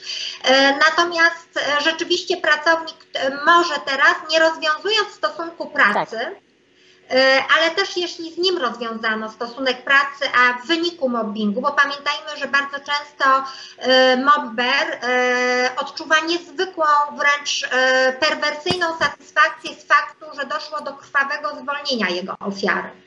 E, czyli e, najlepiej z dyscyplinarką, 52, e, ciężkie naruszenie jakichś podstawowych obowiązków pracowniczych. I w takiej sytuacji pracownik też może żądać odszkodowania, nie tak jak było wcześniej, czyli jak sam zostanie zwolniony, jak zostanie też w tej pracy, bo może chcieć dalej tam pracować z różnych względów, ale również oczywiście tak jak poprzednio, jak rozwiązał umowę, może żądać odszkodowania, ale jeżeli dodatkowo też dostał, doznał rozstroju zdrowia, to też zadośćuczynienia przed sądem mhm. pracy.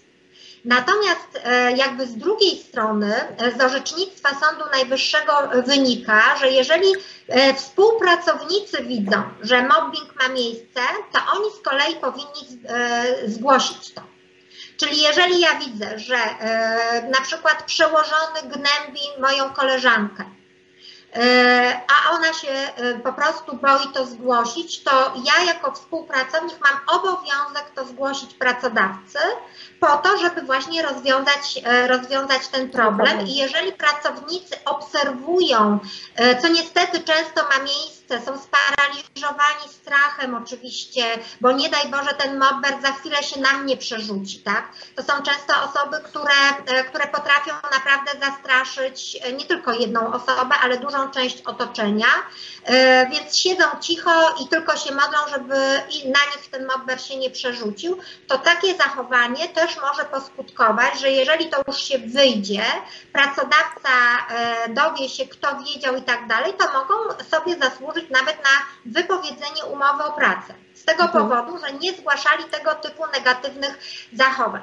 Natomiast jeszcze o jednej rzeczy pamiętajmy, że zdarzają się czasami sytuacje, one oczywiście są dużo rzadsze, bo wiele prawdziwych zachowań mobberskich nawet nie wychodzi My nawet nie wiemy, jak głęboki, głęboka skala tego zjawiska jest, bo to niestety jest zjawisko trochę takie porównywalne do ofiar przemocy domowej, że one tkwią w tym latami. Mhm. Y my się dziwimy, jak na przykład ta osoba mogła tak długo wytrzymać. E, ostatnio oglądam, e, oglądam serial o, o J. Simpsonie, American Crime Story. Mhm. I tam właśnie o, historia jest taka, że, że właśnie ta jego żona wielokrotnie zgłaszała na przykład, że, że jest tą ofiarą, a koleżanki wiedziały i tak dalej. Nikt nie reagował. Mhm. Policja specjalnie na to nie reagowała, koleżanki nie reagowały. To zjawisko się nasila, nasila, dochodzi do pewnej e, eskalacji. E, natomiast, e, natomiast zdarzają się czasami sytuacje, że są te właśnie niesłuszne oskarżenia o mobbing. Właśnie. Mm, ja ten czyli, temat czyli... chciałam też y, poruszyć na chwilkę. Mhm. To, to, to, tak, tak.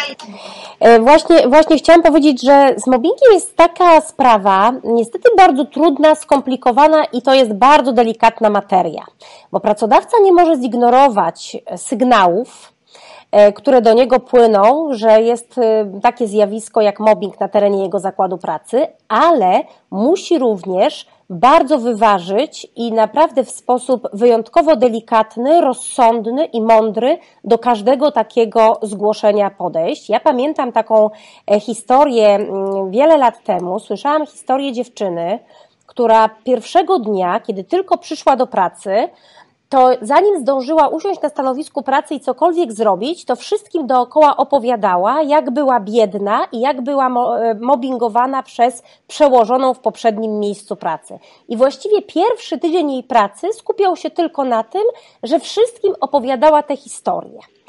E, po e, dwóch tygodniach pracy zaczęła chodzić i w kuchni mówić, że zespół, w którym pracuje, ją mobbinguje, że jej przełożona się krzywo na nią patrzy. I każda mm, e, tak naprawdę każda uwaga, może nawet uwaga to zbyt e, mocne słowo, ale każdy sposób e, udzielenia informacji zwrotnej tej osobie, nawet taki, taki bardzo grzeczny, delikatny, kończył się na tym, że ta osoba uważała, że jest mobbingowana, tak? Czyli nie można było jej w ogóle zwrócić uwagi, więc to jest też taka, taka powiedziałabym, bardzo delikatna materia i nie zawsze te zgłoszenia mobbingowe będą miały charakter zawsze mobbingowy, będą też takie osoby, które będą miały w tym z kolei fan, że tak jak z jednej strony mamy psychopatów, którzy są e, mobberami, tak czasem mamy też takie osoby, które mają taką typową, powiedziałabym, e, osobowość ofiary. One będą zawsze, wszędzie i we wszystkim widziały tylko i wyłącznie swoich e, oprawców, prawda? A jednocześnie być może lubią być w centrum uwagi, o. bo to jest też taki moment, tak, ja się też z tym spotkałam i jeszcze się spotkałam z jedną rzeczą, a mianowicie pamiętajmy, i między innymi dlatego te szkolenia dotyczące mobbingu są takie ważne, mhm. żeby ludziom pokazać różnicę. Tak.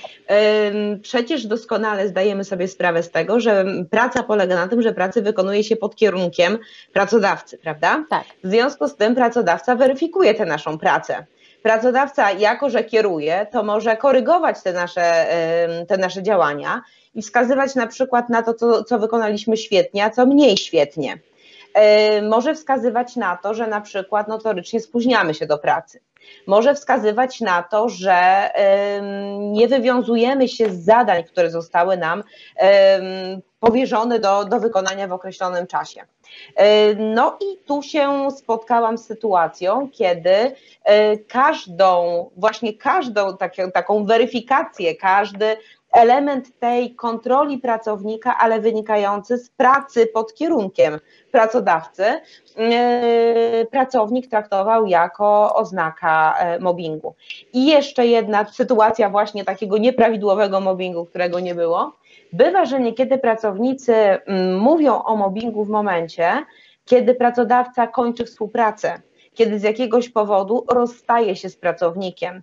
Często wcale nie y, z woli pracownika, absolutnie, nie dlatego, że porozumienie stron tak, tak brzmiało, tylko z jakiegoś powodu y, pracodawca rozwiązuje umowę o pracę. I często spotka, spotykałam się z sytuacją taką, kiedy wtedy pracownik wytaczał właśnie tak. to działo, a ja byłem mobbingowany i to zwolnienie następuje, w efekcie mobbingu to jest mhm. ten finał mobbingu. Tak, Taka tak. odwrócona sytuacja do tej, o której mówiła Magda i która wcześniej musiała mieć oparcie w przepisach i rzeczywistości, czyli ja, osoba mobbingowana, rozwiązuję umowę o pracę z powodu mobbingu. Z takimi sytuacjami również e, się spotkała od strony zawodowej i to są właśnie te momenty, kiedy mamy do czynienia często z bardzo przewrażliwionymi na własnym e, punkcie osobami. Są nawet takie grupy zawodowe. Nie będę w tym momencie wymieniać, bo te typy, mm, typy są różne i nie chciałam, żeby Państwo nie lubili nasze spotkania, ale y, osoby, które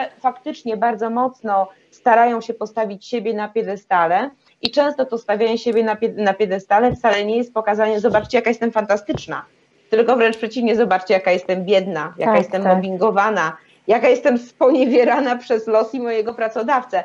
umordowana, zmaltretowana, pracująca od tak. rana do nocy. Tak, też musimy na to zwrócić uwagę, bo tak. Y, to jest też y, być może zarzewie takiego mobbingu nieprawidłowego, którego nie ma, ale być może właśnie sytuacja wokół takiej osoby będzie się nawarstwiać w sposób dla nas e, nieprzewidywalny. No, dlatego... Ja mogę coś na pocieszenie pracodawcom Koniecznie. w tym momencie powiedzieć, Koniecznie. że generalnie z orzecznictwa Sądu Najwyższego, sądów apelacyjnych jednoznacznie wynika, E, że przy badaniu jakby mm, takiego e, e, tych, tych wrażeń ofiary mhm. bierze się pod uwagę taki wzorzec ofiary rozsądnej, obiektywnie rozsądnej przeciętnie wrażliwej, tak, to często właśnie biegli są powoływani w tych sprawach, żeby zbadać, czy tego typu działania E, opisywane przez ofiarę potencjalną, czy rzeczywiście one e, mogłyby u przeciętnie właśnie wrażliwej osoby wywołać takie tak. skutki. Mhm. E, I też, bo oczywiście każdy z nas na e, wiele przewrażliwionych na swoim punkcie osób, e, które, e, które no, z jednego krzywego spojrzenia zbudują całą historię, martyrologię i tak dalej, więc na pewno każdy, każdy, kto dłużej popracował, takie osoby zna. Natomiast no, jeżeli na przykład, o, podam z orzecznictwa Sądu Najwyższego, wiadomo, że jak są na przykład zwolnienia grupowe, to jest nieprzyjemna atmosfera, tak? Jest bardzo stresująco, każdy się obawia utraty pracy, natomiast nie jest to żaden mobbing, tak? Jeżeli temu nie towarzyszą oczywiście jakieś inne dodatkowe zachowania, tylko no po prostu jest to kryterium doboru do zwolnień, co jakiś czas pracownicy są zwalniani, y, to y, Sąd Najwyższy tutaj stwierdził, że ta atmosfera towarzysząca zwolnieniom grupowym na przykład nie jest mobbingiem. Pracodawca też ma prawo y, wydawać polecenia, które dotyczą procesu pracy, oczywiście pod warunkiem, że one są wydawane w sposób rzeczowy, obiektywny. Jeżeli pracodawca nie jest zadowolony z wyników pracy swojego pracownika, ma prawo jemu obiektywnie o tym powiedzieć w sposób merytoryczny, y, bez y, mnożenia jakichś świadków, którzy będą y, słuchać tego, w jaki sposób właśnie pracodawca te, te mankamenty tutaj wskazuje. Także też się nie obawiać na przykład ocen okresowych pracowników. Pracodawca ma prawo oceniać swoich pracowników. Natomiast ważne jest, żeby to były obiektywne kryteria, żeby tu żadne subiektywne odczucia się nie, wgrywa, nie, nie zgrywały. Natomiast też ja zawsze przestrzegam, żeby pracownicy, żeby te procedury antymobbingowe były tak skonstruowane, żeby jak najbardziej unikać przez cały proces tego słowa mobbing e, tylko raczej właśnie te niepożądane zachowania i ewentualnie komisja mhm.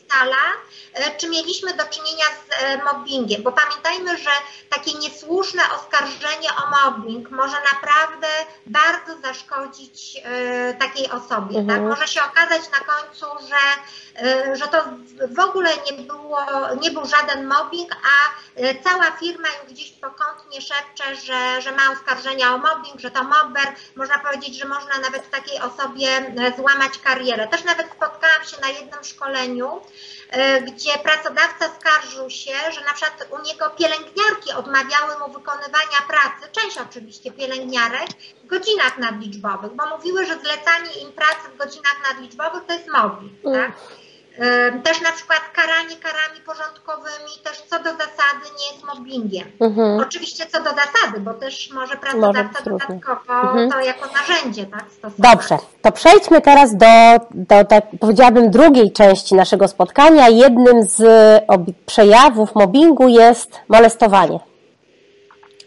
E, I chwilę o tym molestowaniu. Kiedy mamy do czynienia z molestowaniem, Magda?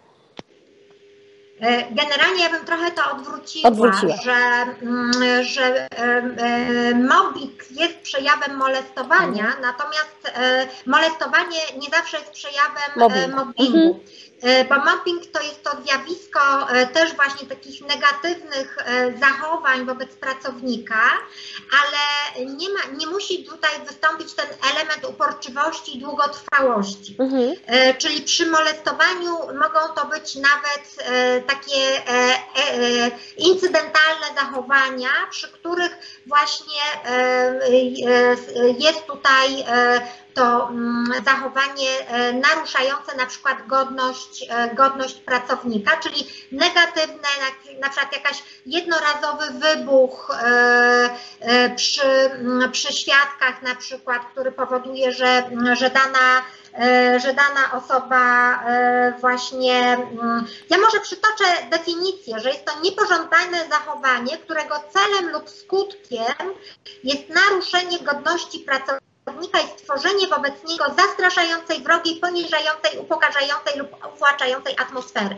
Czyli nie ma tego elementu uporczywości i długotrwałości. Mhm. I odmianą molestowania, bo to się często myli, jest molestowanie seksualne. Mhm. E, bo e, można być molestowanym i wcale to nie musi być molestowanie seksualne. Natomiast molestowanie seksualne e, to jest dyskryminacja ze względu na płeć, czyli takie każde niepożądane zachowanie o charakterze seksualnym lub odnoszące się do płci pracownika, którego celem lub skutkiem jest naruszenie godności pracownika, w szczególności stworzenie wobec niego zastraszającej, wrogiej, poniżającej, upokarzającej lub uwłaczającej atmosfery. I na zachowanie to mogą się składać fizyczne, werbalne lub pozawerbalne elementy, czyli właśnie, żeby też nie mylić, mm, nie mieszać e, mobbingu z molestowaniem, nie stawiać może znaku równości, że e, to jest to samo. E, bo często ja mam wrażenie, że pracownicy właśnie mówią, jestem mobbowany. A jak się to e, wejdzie bardziej w tą sytuację, to się okazuje, że on był na przykład molestowany. molestowany. Albo, że na przykład mówi, jestem molestowany seksualnie, tak? Na mhm. przykład molestowanie seksualne a okazuje się, że to na przykład był, e, było molestowanie bez tego e, już seksualnego. Seksualnego. Mhm. Na pewno są to sytuacje bardzo trudne.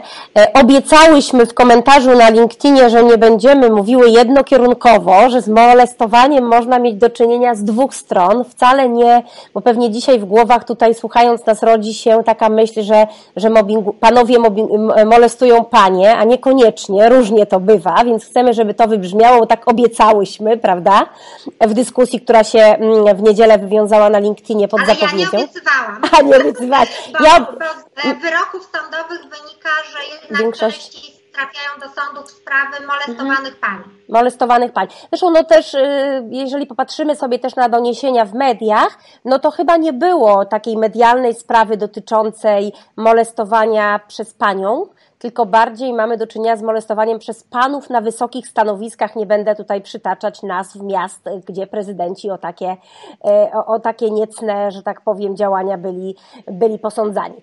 Ale jak jesteśmy... Nawet skazani. Nawet skazani, właśnie. E, ale teraz, jeżeli są wśród nas takie osoby, a zdaję sobie sprawę z tego, że jak jest nas tutaj e, spora gromadka, to na pewno co najmniej jedna osoba może się znaleźć taka, która doświadczyła na swojej skórze e, takich właśnie niepożądanych zachowań o charakterze seksualnym. Jakie prawa przysługują takiej osobie?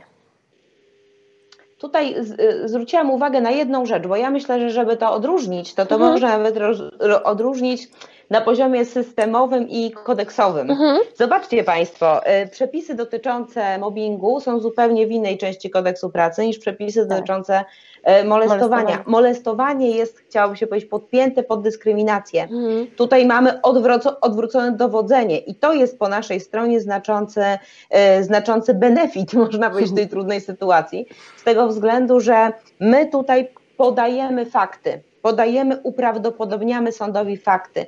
Natomiast to ten, mm, ta osoba, ten podmiot, pracodawca, no bo w tym kontekście będziemy się wypowiadać, jest tym, który ma udowodnić, że on nie dopuszczał się molestowania.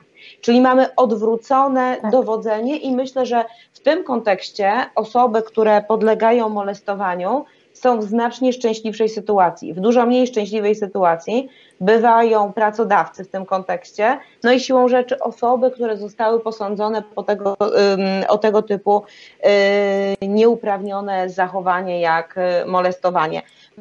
My i obiecywałyśmy, i nie obiecywałyśmy, bo ja obiecałam. Ja na LinkedIn obiecywałam, ja że ja nie będę jednostronna, ale, ja to dlatego, ale to dlatego, ale to dlatego, że z kolei z mojego doświadczenia zawodowego wynika, że to naprawdę różnie bywa. I to tak. abstrahując od, abstrahując od, od orzecznictwa sądowego i od obiegowej opinii i z całą sympatią dla osoby, która e, apelowała do nas. No, no dobrze, no to w jakich sytuacjach? Czasami jest tak, że te sytuacje są niezwykle niejednoznaczne. Ja zdaję sobie sprawę z tego, że wielokrotnie to kobiety są właśnie w tej sytuacji, kiedy ktoś zachowuje się w sposób e, nieprzystojny, nieuprawniony, na koniec można powiedzieć molestujący, ale z drugiej strony niekiedy jest tak, że to właśnie kobiety bywają w takich, w takich kontekstach niestety E, plasowane, same siebie stawiają w takich kontekstach, gdzie z jednej strony, e, gdzie z jednej strony mamy do czynienia z sytuacją, która na, która na, którą na koniec nazywamy molestowaniem seksualnym, ale z drugiej strony mamy szereg niejednoznaczności, czyli na przykład tego dążenia do tego, żeby kolega z pracy się e, mną albo przełożony się mną odpowiednio zainteresował, a kiedy zainteresowania nie ma, no to siłą rzeczy mamy do czynienia e, z, z kreowaniem tego typu zarzutów. Znaczy, to ja może my to po, pogrupujmy. Ja tu tak. liczę na Magdę bardzo tak. mocno. Ja bym tutaj podkreśliła jedną rzecz, żeby nam się to nie zaczęło mieszać, bo czym innym są romanse w pracy. O właśnie, o to też chciałam tak. zapytać. O. E, które e, no, są prawnie jakby dozwolone. Też uważam, że pracodawca nie ma takiej władzy nad nami, żeby nam zabronić romansu romansować. Pracy, tak? mhm. Bo my mamy prawo się zakochać w pracy, to jest, byłaby zbyt nadmierna ingerencja w życie prywatne. No mówmy się, jak ludzie e, często pracują na zasadzie praca, dom, praca, dom, to praca to jest to jedyne miejsce, gdzie można się zakochać. Szansę, się zakochać, tak? No, niektórzy może na jakichś portalach jeszcze randkowych szukają, ale z reguły, e, no jeżeli ktoś na studiach na przykład czy w szkole nie znalazł, to znajdzie może w pracy, więc tu pracodawca, nawet jeśli się bardzo chciałby temu przeciwdziałać, e, no nie zapobiegnie tego typu sytuacjom, e, więc jeżeli mamy do czynienia z romansem w pracy, to można powiedzieć, że on nie ma związku z pracą, tak? Jest tak. Za obopólną zgodą obydwu stron y, i nie może tutaj pracodawca jakby w tę sytuację się w ogóle mieszać. Do momentu, kiedy y, dane zachowanie zacznie być niepożądane, bo pamiętajmy, że dyskryminacja molestowania przede wszystkim skupia się na tym niepożądanym zachowaniu. Czyli ja tego nie chcę, a tego doświadczam, tak? E, czyli, e, czyli tutaj, e, jeżeli ktoś mi zgłasza jako pracodawcy, czy przedstawicielowi pracodawcy, że doświadcza molestowania seksualnego, to trzeba się przede wszystkim dowiedzieć, czy aby na pewno to nie był romans, bo też zdarzają się niestety czasami sytuacje, że romans się kończy i osoba niezadowolona zgłasza, że była molestowana. E, I teraz naprawdę to są tak skomplikowane materie, tak delikatne, e, tak trudno jednoznacznie z góry powiedzieć, bo czasami romans się przekształca w molestowanie. E, I do pewnego momentu było za obopólną zgodą, a potem na przykład ta druga osoba nie daje spokoju, nie daje za wygraną, a druga już chciałaby się z tego wycofać, tak? Więc pracodawca. Mm, też e, no, e, naprawdę sprawy są e, najdziwniejsze. Niestety czasami również z przestępstwem w tle. Więc jeżeli już mamy podejrzenie na przykład, że, że w tle jest przestępstwo, zgłaszamy po prostu organom ścigania. Mhm. I nie bawimy się w prokuratora, bo od tego są po prostu odpowiednie organy. Tu mamy z kolei też z taką materią, powiedziałabym, bardzo delikatną w kontekście danych osobowych, Magda, prawda? Oj tak, oj mhm. tak, właśnie e, z Marleną Marlen, rozmawiałyśmy mhm. o tym wcześniej, że e, przy molestowaniu seksualnym, jeżeli e, zaczynamy prowadzić takie dochodzenie wewnątrzzakładowe, co i jak, zbieramy dane od osób trzecich często na temat mhm. właśnie tego potencjalnego molest, molestanta, nazwijmy to tak. I to są często dane bardzo wrażliwe. Mm, które dotyczą życia seksualnego również. E, I, I pytanie właśnie do Marleny, e, e, czy pracodawca ma prawo takie dane zbierać na nasz temat? Czy pracodawca ma obowiązek, a jeśli tak, to kiedy i komu na przykład udzielić, jakie informacje przetwarza? Bo no, informacje, które się tutaj przetwarza, zwłaszcza właśnie przy tym molestowaniu seksualnym, no już wkraczają w tak głęboką sferę tak, prywatności, najgłębszą bym powiedziała, że ja czasami mam wątpliwości już przy niektórych sprawach, czy aby właśnie nie za daleko ten zakres informacji poszedł. I tu mamy bardzo duży problem, mm, o którym już wspominałaś, tak naprawdę problem braku naszej polskiej regulacji, która by to jednoznacznie określała. Ja pozwolę sobie przywołać przepis, po który tutaj możemy sięgać, tylko zawsze on, ponieważ jest to, ponieważ jest to rozporządzenie unijne, w związku z tym ono musi być bardzo szeroko napisane, ta jego treść jest taka mocno niedookreślona. artykuł 9 ustęp 2 literka B, czyli kontekst przetwarzania szczególnych kategorii danych, no bo wszystko zależy od tego tak naprawdę na jakim etapie jesteśmy. No ale jeżeli ustalamy, że jest to molestowanie seksualne, to mhm. siłą rzeczy takie molestowanie seksualne y, ujawnia informacje związane z naszą seksualnością, orientacją seksualną.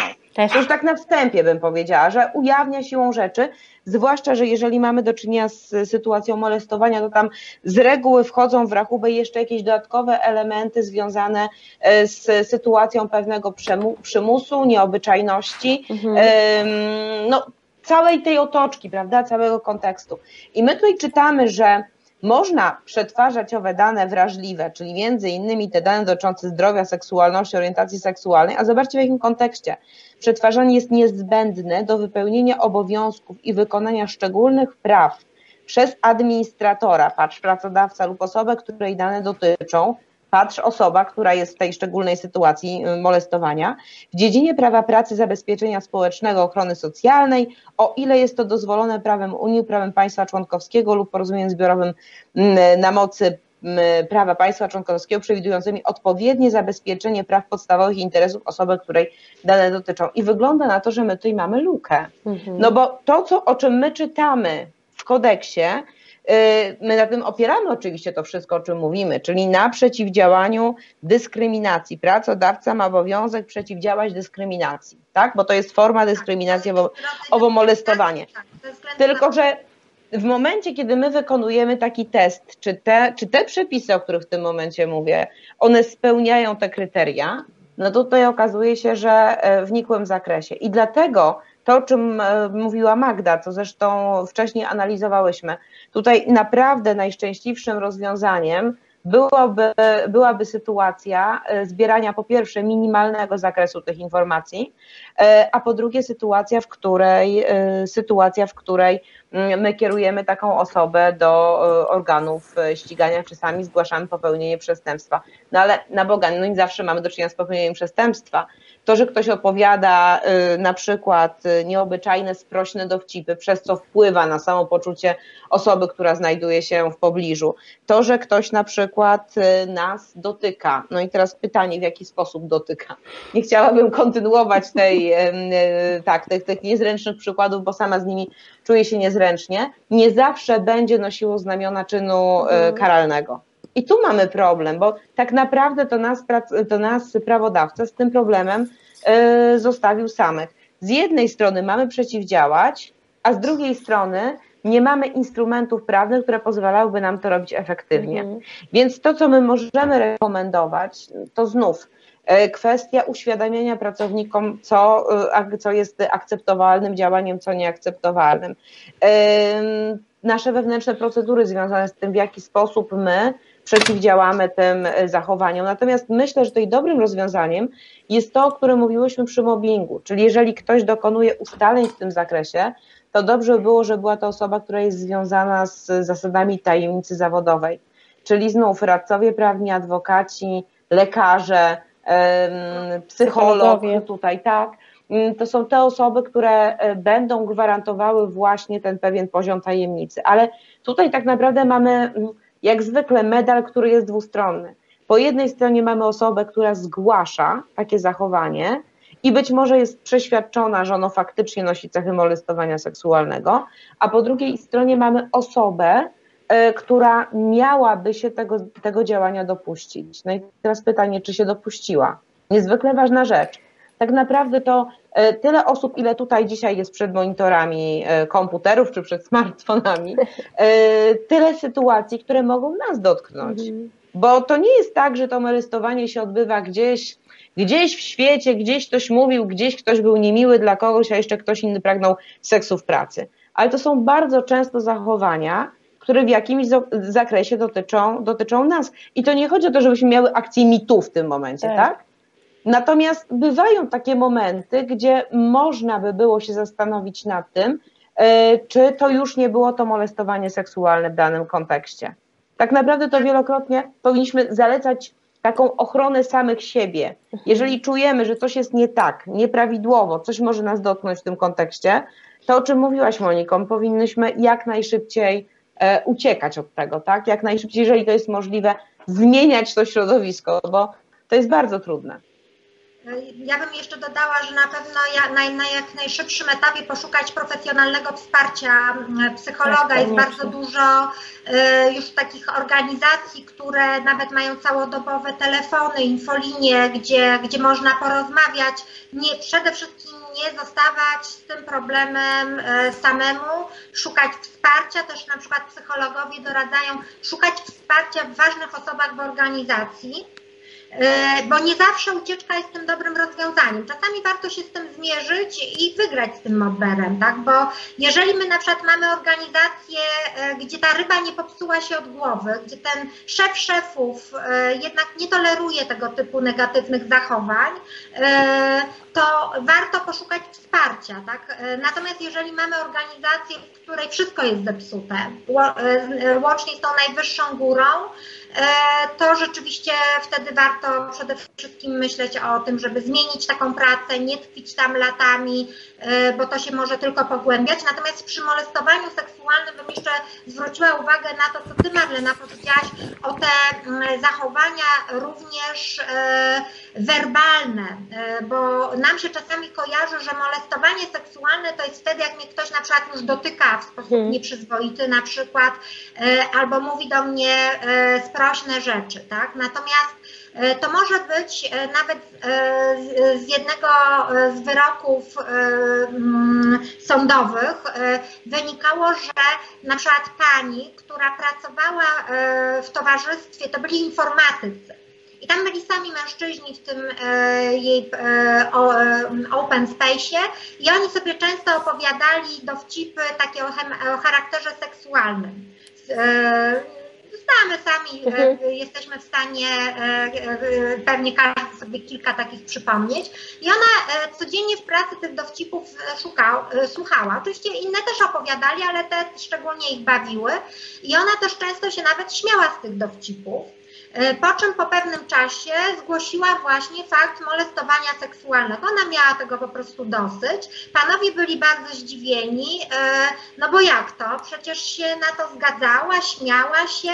Natomiast podkreślę, że mm, kodeks pracy stanowi wyraźnie, że podporządkowanie się przez pracownika molestowaniu lub molestowaniu seksualnego, e, a także podjęcie przez niego działań przeciwstawiających się molestowaniu lub molestowaniu seksualnemu nie może powodować jakichkolwiek negatywnych konsekwencji wobec pracownika. E, więc przestrzegam również przed sytuacjami, w których nam się wydaje, E, że e, nasz kolega czy koleżanka w pracy akceptuje nasze zachowania. Bo e, pamiętajmy, że często właśnie w celu utrzymania pracy, zwłaszcza jeżeli to jest na przykład przełożony, przełożona, jesteśmy w stanie wielu rzeczy nie wyartykułować wprost z obawy przed utratą pracy. E, i to nie jest przyzwolenie, tak? Jeżeli, e, jeżeli my e, z radością nie wchodzimy w tego typu sytuacje i ochoczo i nie prowokujemy i tak dalej, to znaczy, że prawdopodobnie po prostu jesteśmy, jesteśmy molestowani, więc praca to nie jest miejsce, w którym tak, na takie zachowanie jest, powinno być przyzwolenie. Też na przykład moi studenci na jednych z zajęć bardzo ciekawe pytanie mi postawili, czy na przykład molestowaniem seksualnym, e, bo oni tak się czują, e, byłoby, gdyby na przykład koleżanka przychodziła regularnie prawie że roznegliżowana do pracy, tak? Na przykład dekolt do pasa, spódnica ledwo zakrywająca bieliznę, i oni na przykład się czują dyskomfortowo tak, w tej mhm. sytuacji. Oni czują, że po prostu wzrok nie wiadomo gdzie mają patrzeć. No, pytanie ciekawe e, i e, uważam, że w pewnych sytuacjach odpowiedź byłaby no tak że e, można by było oczywiście po zbadaniu, e, poznaniu więcej szczegółów, ale e, absolutnie tego typu również niewerbalne zachowania, polegające na nadmiernym obnażaniu się w miejscu pracy i epatowaniu jakby taką swoją seksualnością, może być też potraktowane jako molestowanie seksualne. Dlatego na przykład te dress to naprawdę nie jest głupi pomysł. A ja chciałam zwrócić uwagę na jeszcze jedną sytuację, z którą się spotkałam w swojej praktyce, a mianowicie przedziwna sytuacja zupełnie. To jest sytuacja, która pokazuje też troszkę nasze stereotypy i troszkę to, nawet bardzo to nie troszkę, w jaki sposób głównie kobiety są wychowywane. Nie wiem, czy, przy, czy przyznacie mi rację. Kobiety przez wiele lat wychowywano głównie w taki sposób, że były grzeczne, uprzejme, uśmiechały się, znosiły różne niedogodności, i e, sytuacja wyglądała w sposób następujący. Była pani w średnim wieku, która służbowo-zawodowo wielokrotnie miała kontakt e, z panem na dość wysokim e, stanowisku, który miał z nią dokonywać pewnych ustaleń, jak to się mówi, załatwiać pewne rzeczy, tak? Pewne, w pewnych zakresach oni musieli ze sobą współpracować. I wielokrotnie ona pewnie zadziałałaby w tej pracy inaczej, podjęłaby inne decyzje, Gdyby nie to, że za każdym razem, kiedy ten człowiek y, wchodził do jej pokoju, siadał, ona jemu robiła z dużą pieczołowitością kawę, siadał i rozmawiał z nią w taki sposób cały czas nawiązujący do różnych y, seksualnych skojarzeń, wtrętów, właściwie y, wyglądało to w taki sposób, że osoba, dojrzała kobieta, kobieta w średnim wieku, ponsowiała i właściwie robiła wszystko to, czego życzył sobie ten człowiek, tylko dlatego, że ona chciała wreszcie wyjść z tej dyskomfortowej sytuacji. Mhm. I teraz w moim przekonaniu ta sytuacja dzisiaj, na tle chociażby tego, o czym przed momentem mówiła Magda, mogła być kwalifikowana jako y, molestowanie seksualne. Natomiast e, wówczas ta osoba czuła ogromny dyskomfort, natomiast ewidentnie nie reagowała właśnie z tego powodu, że ona nie była sobie w stanie wyobrazić sytuacji zwerbalizowania swojego dyskomfortu w stosunku do osoby wyższej rangą.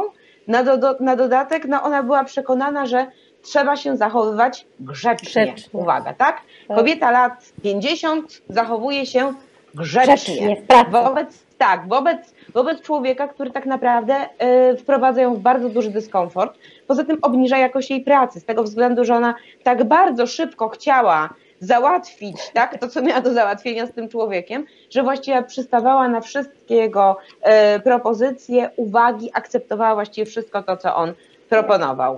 Ja na zakończenie chciałabym jeszcze tak może podsumować, że to ma charakter też taki bardzo indywidualny, bo każdy z nas ma w innym miejscu postawioną granicę. Dla jednej osoby prośne żarty będą będą po prostu tematem do żartów, dla innej osoby już po pierwszym takim razie będą zniesmaczone, jeszcze inna osoba zwróci uwagę i myślę, że tutaj bardzo istotne znaczenie i jeśli chodzi o mobbing i, dyskrymi- i, i, i molestowanie seksualne, ma znaczenie to, jak ja się z tym czuję, jak ktoś się w stosunku do mnie zachowuje. Tak? Jeżeli ja czuję, że ktoś przekracza moje granice, narusza e, moją godność, narusza e, jakieś tam pewne zasady, których ja w życiu przestrzegam, to wtedy mamy do czynienia z tym niepożądanym zachowaniem, a dla każdego w innym miejscu ta linia będzie postawiona. Czy zgodzicie się ze mną? Tak, na pewno. Prawda? Ale z drugiej strony pamiętajmy, mhm. że zawsze budujemy pewien model obiektywny tak. i to jest to, o czym mówiła Magda tak. w kontekście orzecznictwa sądowego. Mhm. Znaczy te osoby, które mają e, tę granicę gdzieś mocno przesuniętą w kierunku e, niewrażliwości na takie zachowania, myślę, że nigdy nie będą nie zgłaszać się do sądu z problemem e, molestowania mhm. seksualnego. Znaczy, ja, ja bym powiedziała, że wiesz, że to e, przy molestowaniu e, seksualnym na pewno, na pewno tak, bo to ja decyduję, czy to jest dla mnie niepożądane mhm. zachowanie, czy nie. I, i mo, mogę, mogę uznać, że właśnie na przykład ten, te żarty to już jest to niepożądane dla mnie, dla mnie zachowanie. E, natomiast właśnie przy mobbingu e, to absolutnie ten, e, mhm. ten obiektywny wzorzec takiej wrażliwości i mm, generalnie no, takie rzucanie tych oskarżeń o mobbing na zasadzie właśnie tak jak opowiadałaś o tej pani, że ona jest taka mobbowana, to też warto na przykład też z tego względu szkolić pracowników, tak. żeby oni nie nadużywali tego słowa. Mhm. Dlatego, że takie mm, nieuzasadnione oskarżenia o mobbing mogą się źle skończyć dla tego pracownika bo można go również zgodnie z orzecznictwem Sądu Najwyższego zwolnić z tego powodu, że właśnie niesłusznie oskarża o mobbing, bo on tak naprawdę tymi niesłusznymi oskarżeniami narusza dobra, y, dobra osobiste takiej osoby, która jest Bogu ducha winna na przykład. Tam może się jeszcze pojawić po drodze dodatkowe postępowanie o ochronę dóbr osobistych ze strony osoby niesłusznie, w sposób nieuprawniony posądzanej o mobbing, czyli no tak. właściwie dwa razy można na tym stracić jako pracownik. Mhm. Jeszcze takie jedno zdanie, już wiem, że musimy kończyć, ale e, takie, które tu musi paść koniecznie, że e, co do zasady za mobbing, e, molestowanie, molestowanie seksualne w pracy odpowiada pracodawca. pracodawca tak. Czyli e, on nie może się zasłaniać tym, e, że no ja nie wiedziałem, to nie moja sprawa, niech oni to między sobą tak. rozstrzygną. Tak. Pracodawca ma aktywnie przeciwdziałać mobbingowi. Tak jest. I amen bym powiedziała. Tak, to jest jeden z podstawowych obowiązków pracodawcy to przeciwdziałanie mobbingowi. Temat niezwykle ciekawy. Myślę, że mogłybyśmy jeszcze z 8 godzin tutaj rozmawiać, ale pora już późna. E, pozwólmy naszym dzisiaj widzom e, i sobie również, żeby utulić dzieci do snu, te starsze, które jeszcze nie śpią, bo dzisiaj przecież Dzień Dziecka. Wszystkim dzieciom, a każdy z nas ma w sobie wewnętrzne dziecko i trzeba je pielęgnować żeby widzieć świat pięknym i otwartym, bo zupełnie inaczej widzimy świat e, oczami dziecka, a zupełnie inaczej oczami dorosłego, a jeszcze nie daj Boże skrzywdzonego dorosłego. Także e, takie spotkanie dzisiaj e, przy, przy, przy tym święcie, jakim jest Międzynarodowy Dzień Dziecka, ja bardzo serdecznie dziękuję moim gościom, a moimi gośćmi dzisiaj były dwie niesamowite radczynie prawne, dr Marlena Sakowska-Baryła i dr Magdalena Rycak. Bardzo, bardzo dziękuję. Czy chciałybyście jeszcze po jednym zdaniu na koniec? Magda, Marlena? Ja bardzo gorąco dziękuję za zaproszenie. Było mi niezwykle miło tutaj e, w ten Dzień Dziecka gościć i, i rozmawiać o tych istotnych sprawach. Ja się cieszę, że my dotykamy takich spraw nieoczywistych i kontrowersyjnych, no bo, bo to są właśnie takie sprawy. Także gorąco dziękuję tak. i dziękuję Państwu za uwagę. E, ja również Państwu dziękuję. Dziękuję Monice, dziękuję Marlenie i E, no widać, że temat jest poważny, tak? Bo wcale nie było e, tak niepoważnie, e, tylko jednak bardzo dużo poważnych problemów i mm, jeżeli takie wydarzenia dzieją się w firmie, to pracodawca ma poważny problem. Także ja, ja również bardzo, bardzo serdecznie dziękuję. Dziękuję, że znalazłyście czas. E, dziękuję Państwu, że nam tutaj towarzyszycie już godzinę, prawie 40 minut i mamy jeszcze dla Was jeden kolejny odcinek zaplanowany. Wkrótce podamy jego datę. Następnym razem spotykamy się w tym samym gronie przy, przy wieczornej, pysznej herbatce i porozmawiamy o alkoholu w miejscu pracy. Dzisiaj były niepożądane I zachowania i narkotykach. Tak, e, alkohol i narkotyki to nasze następne spotkanie. Ja bardzo serdecznie dziękuję, życzę wszystkim dobrej nocy i jeszcze mamy dwie godziny świętowania Dnia Dziecka. Pielęgnujcie koniecznie w sobie wewnętrzne dziecko, to jest bardzo, bardzo ważne. Dobrej nocy. Dobranoc. Dobranoc.